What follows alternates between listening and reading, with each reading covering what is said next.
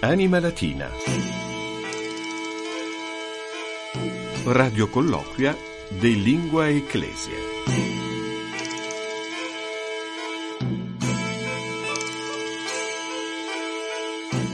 Stazio Radiofonica Vaticana, saluto vos omnes, ego sum Fabius con la grande, placet mi, vobis, anc auditionem latine redditam prebere. Ben ritrovati a tutti all'ascolto di questa nuova puntata, la 141esima del nostro Vademecum settimanale sulla lingua latina, sui generis e tante litteram, dedicato proprio agli appassionati della lingua ufficiale della Chiesa, gli appassionati della cultura classica. Salutiamo anche tutti coloro che ci seguono sui social, ad esempio gli amici del gruppo Facebook latino antico e moderno, eh, che sono stati anche ospiti della nostra trasmissione. Salutiamo tutti coloro che ci ascoltano in podcast da vaticanews.va e coloro che ci ascoltano in diretta la domenica alle 12.35 subito dopo Ebdoma da Papa, il nostro notiziario in lingua latina e saluto subito eh, la persona che conduce con me questa trasmissione e la realizza insieme a me, ben ritrovata a Maria Milvia Morciano. Salve Fabio, salvete omnes. E lasciatemi introdurre coram populo ipso facto ed ex abrupto l'ospite ad hoc per Anima Latina, eh, il latinista padre Antonio Salvi, frate minore cappuccino a lungo alla guida dell'ufficio lettere latine della segreteria di Stato. Padre Antonio, ben ritrovato, grazie per essere con noi anche oggi. Eh, salutem vobis, etiam me goaddo. Eh, padre Antonio, quando ha preso sulle spalle questo onere, no? anni fa, di, di dirigere questo ufficio, com'è andata? Insomma, la spaventava questo incarico? Era contento? Che ricordi ha? Ma no, è stata una cosa abbastanza semplice, perché l'ufficio latino è stato sempre piuttosto unito. Compatto? Sì, io ho usato anche questo metodo per, per quanto concerne la distribuzione dei vari compiti o de, delle varie traduzioni. Più che traduzione, molte volte si comportava,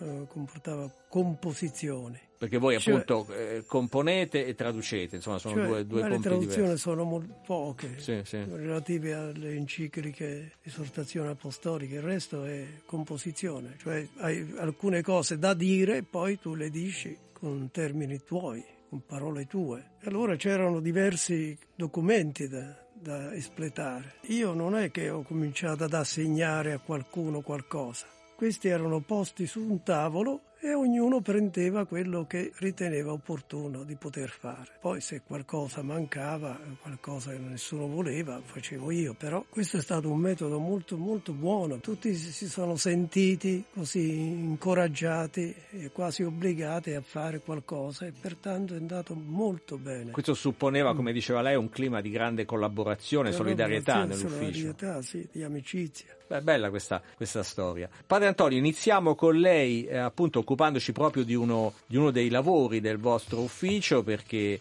da tempo ormai l'ufficio Lettere Latine ha anche l'onere di tradurre in lingua latina quelli che si chiamavano tweet, oggi si chiamano post dell'account social del Papa, chiocciola pontifex-ln. Andiamo a leggere un post del 29 novembre 2023. Oremus perseverantes pro gravibus adiunctis inter sancte et Palestina. Humilis plebs homines populi patiuntur, non qui bellum agunt. Pacem queramus, et ne obliviscamur dilecti populi Ucraini qui tantum laborat aduc in bello. E qui è tanti, una delle tante occasioni in cui Papa Francesco, nell'autunno del 2023, dopo la nuova fiammata di violenza in Terra Santa, dopo l'attacco di Hamas del 7 ottobre, una delle tante occasioni in cui il Papa ha unito nella sua preghiera per la pace eh, la Terra Santa con eh, la martoriata ucraina che non manca mai nelle preghiere per la pace di Papa Francesco. E andiamo verso eh, in questo caso la solennità del Natale, quindi la, la festa del, del Dio della pace. E il Papa quindi sempre nelle occasioni all'Angelus e poi nelle udienze nel mercoledì non ha mai mancato di, di fare questa eh, preghiera di pace, in questo caso era il 29 novembre scorso era un mercoledì. Il Papa qui, anche qua si tratta di un'esortazione, Padre Antonio, continuiamo sì. a pregare. Questo ricorre continuamente perché a volte, no, a volte spesso mi occupo anche del notiziario io. Ebdoma da Pape.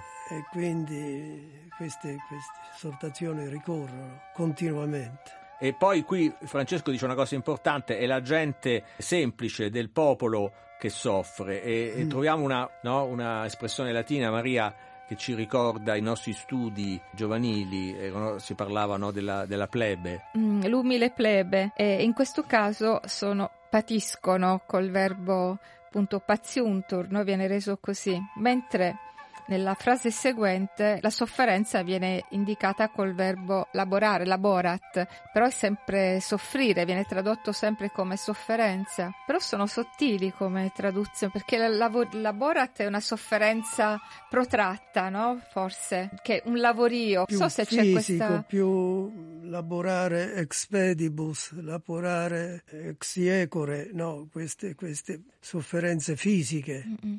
Comunque sarebbe la gente semplice, la gente del popolo che soffre, mm. humilis plebs homines popoli patiuntur, non quelli che fanno la guerra, non qui bellum magunt, e poi chiediamo la pace e non dimentichiamo il caro popolo ucraino, qui tantum... Direi tantum soltanto, qui avrei messo io tant'opere la Borat. La Borat che sarebbe soffre, mm. appunto, come ricordava Maria. Ancora in guerra, aduc in bello. Passiamo invece alla rubrica dedicata ai neologismi e qui andiamo con l'immaginario. Io vado, Maria, a un bellissimo giallo di Agatha Christie che è ambientato sull'Oriente Express. Eh sì. Il nostro collega Rosario Tronolone, tra l'altro, ha fatto un radiodramma bellissimo che, che racconta ah, l'assassinio sì, sì. sull'Oriente Express. C'è anche un film no, recente di Kenneth Branagh perché in questo film si vede un bellissimo vagone ristorante eh che in latino diventa Currus Cenatorius. Che ne dice padre Antonio di questa traduzione? Sì, un, un currus, un vagone destinato alla cena, al pranzo, a cenare, ma forse eliminando questo senso di cena, poi la cena per il latino era pranzo principale, potremmo dire anche currus escarius. Escarius. Come esca, no? Il cibo, riferito okay. al cibo, quindi in maniera un pochino forse più generica. Più generica. Ma infatti la cena è veramente il pasto principale, per esempio Catullo, cenabis bene mi fabulle, no? mm. e deriva da cum edo, mangiare insieme, ecco perché è il più importante, perché per esempio la colazione si dice collatus, che significa da confero e significa portare con sé, quindi la colazione era poco importante, e il pranzo, prandium, significa pro endeos, avanti poco, mangiare poco, quindi è molto interessante vedere appunto la cena, l'etimologia, dei... l'etimologia perché la cena è veramente il pasto principale. Passiamo al gergo ecclesiale e non possiamo non ritrovare la parola presepio eh, o presepe che ha una etimologia latina molto curiosa di cui abbiamo già parlato in passato ma vogliamo riproporre dal latino presepium o presepe che sarebbe una greppia, una mangiatoia che ha eh, una storia particolare, no Maria? È composta questa parola? Sì. Eh, perché viene da pre e sepire, cingere e chiudere con una siepe. Forse si riferisce anche al luogo dove si trovava la mangiatoia dei, degli animali. Conosceva l'etimologia ovviamente padre Antonio? Sì, sì, questa è nota. Quindi sarebbe... Se, se, eh. Sepire, cingere con sì. una siepe, un recinto. C'erano a Roma per esempio i septa, ah, certo, è Septa Iulia.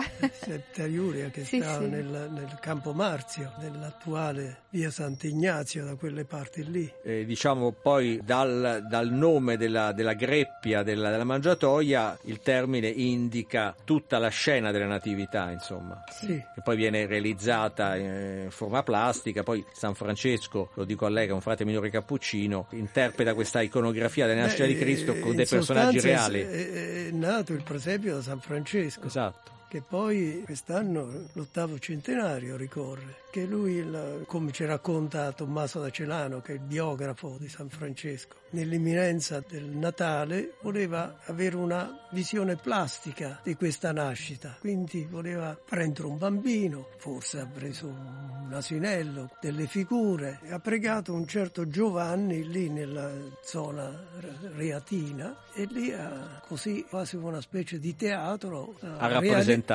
reali- ha realizzato questa, questa scena. Che poi il presepe come mangiatoia in realtà nell'arte a un certo punto viene rappresentato come un sarcofago perché il rapporto tra culla del bambino Gesù che viene chiamato anche cuna e poi sepolcro, quindi prefigurando eh, la morte e resurrezione di Cristo, viene proprio raffigurata non sempre con la paglia come siamo abituati, ma proprio con dei veri sarcofagi antichi. E chiudiamo con le espressioni, proverbi, modi di dire. E abbiamo parlato tempo fa dell'espressione ad libitum, espressione latina che si usa nella musica, ad esempio, a piacere, ma eh, un'espressione simile è a bene placito, dico sì, bene a Maria? piacere e a proprio arbitrio. Che però poi troviamo anche nel, nel, modo di dire, lo puoi fare se hai il beneplacito dei tuoi superiori, non è vero sì. Padre Antonio? Cosa significa? Il benestare dei tuoi superiori, però placito era per sé un documento diciamo giuridico, ah. un fatto giudiziario eh, redatto dal giudice. Il placito poi viene ricordato come un elemento importante per la storia storia della lingua italiana. Abbiamo il Placito Cassinese e il Placito Capuano. Visitiamo i primi elementi della lingua italiana. Mi sono qui segnato per esempio il Placito cassinese. Sau Cocchelle Fini contene 30 anni le possedette parte Santi Benedicti. Un italiano incipiente.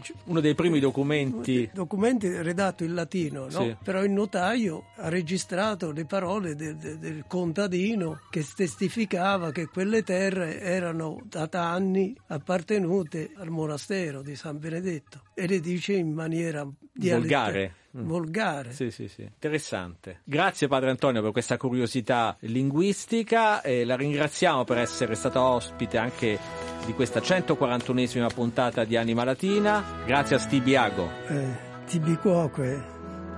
Adeste fidelis leite triumphantes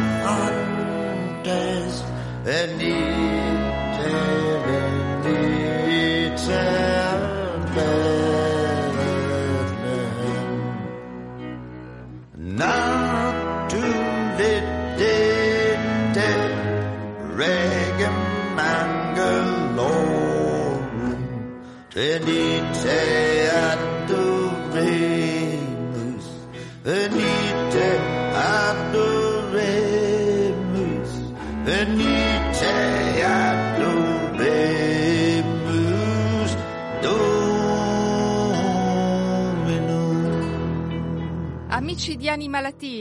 nella seconda parte della puntata odierna abbiamo il piacere di avere con noi un grande latinista italiano, prolifico autore, saggista e traduttore, il professore Aldo Setaioli. Buongiorno professore, ben trovato. Buongiorno e grazie a voi, ben trovati.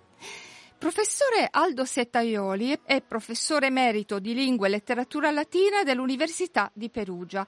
Nel suo raggio di interesse in particolare ha studiato Seneca, Virgilio e i suoi commentatori, Orazio, Petronio e Plutarco. Ha anche approfondito le credenze sull'aldilà nel mondo greco e romano fino alla tarda antichità. È membro corrispondente dell'Accademia Nacional de Ciencias di Buenos Aires. Professore, in trasmissione commentiamo piuttosto spesso parole latine che in realtà sono grecismi. Lei nei suoi studi si è occupato proprio di questo aspetto. Ma cosa significa studiare la letteratura latina con uno sguardo attento alle sue radici greche? Eh, guardi, l'italiano è una lingua, parte dalla nostra lingua. L'italiano è una lingua che deriva indubbiamente dal latino, ma il latino, a sua volta, nel periodo più glorioso della sua cultura e letteratura, fu profondamente influenzato dalla civiltà e dalla cultura greca. Come diceva Orazio, Grecia capta ferum victoriam cepit, et artes intuit agresti Lazio, cioè la Grecia conquistata conquistò il rozzo conquistatore e introdusse le arti nel rustico Lazio. Ancora oggi quasi tutti i termini tecnici di ogni scienza sono in realtà parole greche che noi abbiamo trasportato sic e simpliciter nelle nostre lingue. Se si riflette per un momento è facile accorgersi che il greco è la sola lingua che ha tratto dalle proprie risorse lessicali la terminologia tecnica di ogni scienza e arte. Quando noi diciamo per esempio filosofia, difficilmente ci accorgiamo, ci rendiamo conto di servirci di un termine già pronto, creato non da noi, ma dai greci, sulla base di parole che essi trassero dalla loro stessa lingua. Il filosofo è letteralmente un amico, filos, della sapienza, Sofia. La tradizione attribuisce l'invenzione della parola a Pitagora, che non osava definirsi sapiente, cioè sofos, ma amico della sapienza, cioè filosofos. Ed è così per tutti gli altri termini tecnici. Noi abbiamo ereditato e abbiamo immesso già fatta nella nostra lingua una terminologia che i greci crearono invece a partire dal loro patrimonio lessicale. Io mi definisco filologo, ma vorrei farlo proprio nel senso originario greco di amico filos della parola, logos, non filologo fatto e finito. Per questo i greci sono veramente all'origine di tutti noi. Nello studio della letteratura latina in particolare, io ho cercato di non dimenticare mai l'insopprimibile eredità dei precedenti greci. I modelli che essa seguì furono in effetti creati dai greci, anche quando gli scrittori di Roma iniziarono a creare opere di valore paragonabile ai capolavori greci. Virgilio non esisterebbe senza Omero e Orazio senza Sarco del Ceo. E non va dimenticata un'altra cosa, che la letteratura latina si trovò esposta a quello che il mio amico e maestro Michael von Albrecht chiama Phasenverschiebung, cioè sfalsamento. La letteratura latina inizia quando già in Grecia la letteratura ellenistica era succeduta alla grande letteratura classica. I grandi autori latini si trovano davanti alla sfida di dover contemperare questi due tipi letterari. L'Eneide presuppone sì Omero, ma anche Apolonio Rodio. Orazio e i poeti della sua generazione cercano di porre in equilibrio i grandi modelli classici greci, ma anche con le esigenze di raffinatezza formale dell'ellenismo, come furono formulate da Callimaco e dai suoi seguaci. Ecco perché non si può Certo. parlare di letteratura latina senza quella greca. Certo, Mm, lei ha appena nominato eh, il professor von Albrecht. Tra i suoi libri, tra i più recenti mm, editi dall'editrice Grafe, ci sono soprattutto dei libri di traduzione in italiano diversi in latino. Per esempio Ad Scriptores Latinos, Epistole et Colloquia e poi un altro volume Sermones, che sono opere scritte in latino da un autore tedesco contemporaneo, appunto Michael von Albrecht. Quindi chi è Albrecht e come mai si è dedicato, lei si è dedicato alla traduzione di opere di questo studioso di Heidelberg? Eh, guardi, il professor Michael von Albrecht è non solo uno dei più grandi studiosi dell'antichità, ma un uomo che veramente incarna l'ideale stesso dei nostri studi, che non a caso si chiamano umanistici. Io in più sono legato a lui da un rapporto che va oltre l'ammirazione per lo studioso. Se egli me lo permettesse, oserei chiamare il mio rapporto con lui quasi filiale, maturato nei molti decenni dalla nostra amicizia. E di lui per questo ho tradotto non solo tutte le, le opere latine, con l'ovvia eccezione di quella in cui compare un componimento poetico dedicato proprio a me, ma anche la sua monumentale storia della letteratura latina, uscita per Einaudi in tre volumi, il suo Virgilio, un'introduzione per vita e pensiero. Ma c'è una particolarità, si tratta di tradurre testi di un autore moderno. Ma lei pensa che sia possibile scrivere in latino oggi proprio perfettamente come nel mondo antico? Ci sono alcune difficoltà, mi riferisco ad esempio a rendere parole e concetti che non esistevano nel, nel mondo antico. Sì, guardi, la particolarità delle opere latine di von Albrecht è che sembrano scritte nella sua lingua materna. Lui conosce un'infinità di lingue, tutte quelle dell'Europa occidentale, incluso l'italiano, ma anche il russo e il georgiano.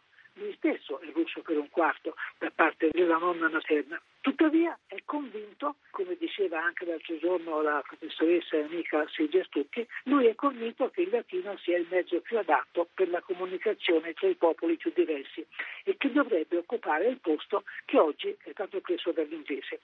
Egli è capace di esprimere idee attualissime attraverso il latino.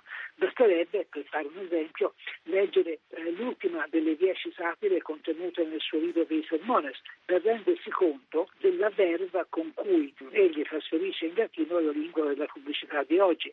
Se uno conosce il latino ha quasi l'impressione di ascoltare un carosello televisivo. Per quanto riguarda me, io ho qualche perplessità nell'usare il latino applicandolo a realtà sconosciute a chi lo parlava nell'antica Roma. Non va dimenticato che per secoli, anche dopo la caduta dell'impero, l'antica lingua di Roma rimase il veicolo di ogni conoscenza. A suo modo fu una lingua viva che seppe adattarsi a nuove idee e concezioni. Io preferisco non usare il latino per comunicare con i miei contemporanei. Ammiro però chi sa usarlo in maniera naturale, come una lingua materna, come appunto riesce appunto a fare con Albert. Oppure chi, come Giovanni Pascoli, ha saputo farne il veicolo di grande poesia, in cui la forma antica dà forma a sentimenti non tanto moderni, quanto eterni, Certo. quanto le parole, sì, quanto le parole latine o pseudo-latine, per arrivare all'ultimo punto della sua domanda,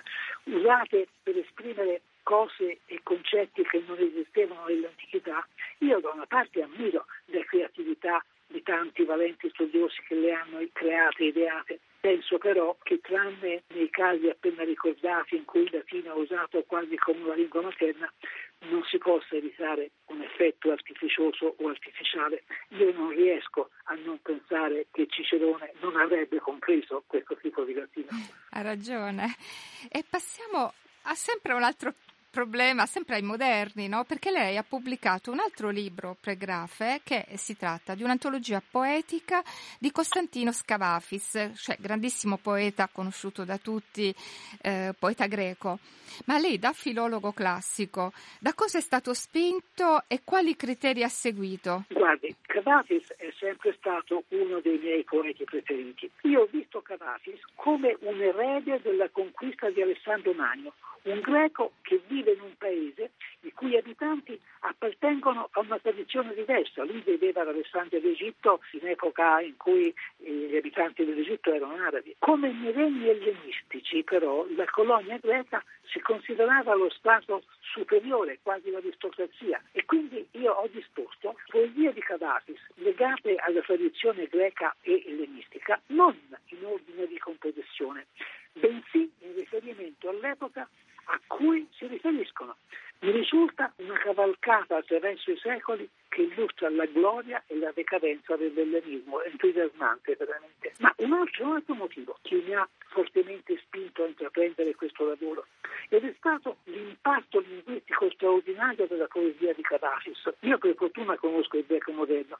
La sua lingua, nonostante la conservazione degli spiriti e degli accenti, è indubbiamente greco moderno, ma è costituito da un personalissimo amalgama di, di motichi, cioè la lingua popolare come si parla per le strade, e di cataleusa, cioè la lingua dei dotti, e anche di inserti che a volte sono molto ampi di greco classico, che spesso sono interi passi di autori antichi inseriti nel corpo della poesia. Per questo, oltre che per il grande vigore poetico, la poesia di Cavafis è davvero particolarmente affascinante. Allora, beh, professore, io eh, cosa dire? La ringraziamo davvero, ringraziamo il professore Aldo Setaioli, filologo classico, già professore di lingua e letteratura latina all'Università di Perugia.